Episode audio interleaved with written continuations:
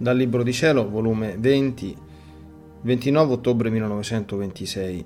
Come nostro Signore in tutte le cose da Lui create, accentrava il suo amore verso l'uomo. Sboccò d'amore nel crearlo e come il fiat lo faceva vivere ai riflessi del suo creatore. Stavo continuando il mio giro in tutta la creazione per seguire ciascun atto della volontà suprema in ciascuna cosa creata, ed il mio sempre amabile Gesù è uscito da dentro l'interno per accompagnarmi in tutto lo spazio della volta dei cieli, e come giungevamo a ciascuna cosa creata, Gesù aveva dei sussulti di gioia e di amore, e poi, soffermandosi, mi ha detto, Figlia mia, io creai il cielo ed accentrai il mio amore verso l'uomo nel cielo e per dargli maggior diletto lo tempestai di stelle. Io non amai il cielo, ma l'uomo nel cielo e per lui lo creai.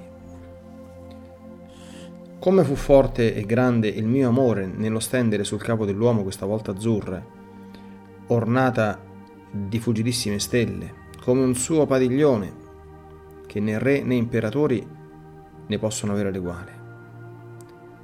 Ma non mi contentai di accentrare il mio amore nel cielo verso l'uomo che doveva servire. Per puro diletto, volendomi dilettare in amore con lui, volli creare il sole. Accentrando verso l'uomo tanto amore nel sole, io amavo l'uomo nel sole, non il sole.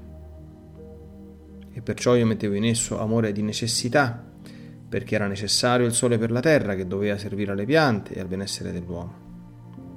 Amore di fuoco che doveva riscaldarlo. Tutti gli effetti che produce questo pianeta, che sono innumerevoli, miracolo continuo che sta nella volta dei cieli e che scende con la sua luce a bene di tutti. Tante specialità d'amore a centrare nel sole verso l'uomo, per quanti bene ed effetti produce.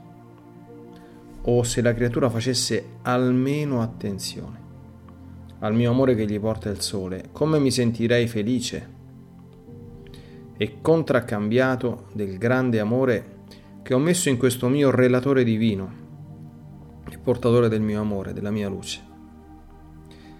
Se la mia suprema volontà operava costituendosi vita in ogni cosa creata, per darsi anche per mezzo di essa come vita alle umane generazioni, il mio amore, facendo la sua via nel mio eterno fiat, mi accentrava per amarlo, sicché in ogni cosa creata, nel vento, nel mare, nel piccolo fiore, nell'uccellino che canta, in tutto, io accentravo il mio amore affinché tutti gli portassero amore.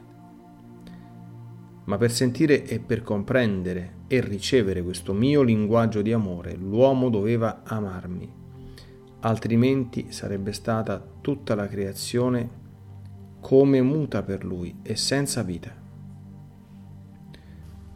Ora, dopo che il tutto creai, formai la natura dell'uomo con le mie stesse mani creatrici.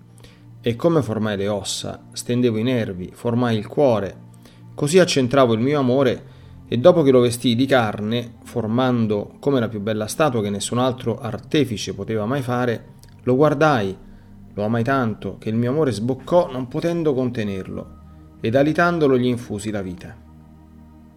Ma non fummo contenti. La Trinità Sacrosanta, dando in eccesso d'amore, volle destarlo, dandogli intelletto, memoria e volontà, ed a seconda delle sue capacità di creatura, lo arricchimmo di tutte le particelle del nostro essere divino. Tutta la divinità era tutta intenta ad amare e a riversarsi nell'uomo. Fin dal primo istante della sua vita sentì tutta la forza del nostro amore e dal fondo del suo cuore espresse con la sua voce l'amore al suo creatore. Oh, come ci sentimmo felici nel sentire che l'opera nostra, la statua fatta da noi, parlava, ci amava e con amore perfetto. Era il riflesso del nostro amore che usciva da lui. Quest'amore non era stato contaminato dalla sua volontà, perciò il suo amore era perfetto, perché possedeva la pienezza del nostro amore. Fino ad allora, tutte le cose da noi create, nessuna ci aveva detto che ci amava. Ora, nel sentire che l'uomo ci amava, la nostra gioia, il nostro contento fu tanto grande che per compimento della nostra festa lo costituimmo re di tutto l'universo e come il più bel gioiello delle nostre mani creatrici. Come era bello l'uomo nei primi tempi della sua creazione. Era il nostro riflesso e questi riflessi gli davano tanta bellezza che rapiva il nostro amore e lo rendeva perfetto in tutti gli atti suoi. Perfetta era la sua gloria, che dava al suo creatore, perfetta la sua adorazione, il suo amore, le sue opere.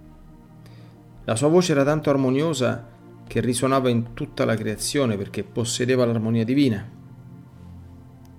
e di quel fiat che gli aveva dato la vita. Tutto era ordine in lui, perché il nostro volere gli portava l'ordine del suo creatore, lo rendeva felice, lo faceva crescere a nostra somiglianza e secondo il nostro detto facciamo l'uomo a nostra immagine e somiglianza.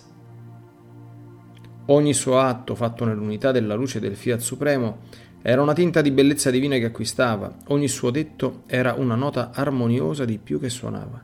Tutto era amore in lui. In tutto ci decantava la nostra gloria, la nostra potenza e sapienza infinita, e tutto, cielo, sole e terra, gli portavano gioie, felicità ed amore di colui che l'aveva creato.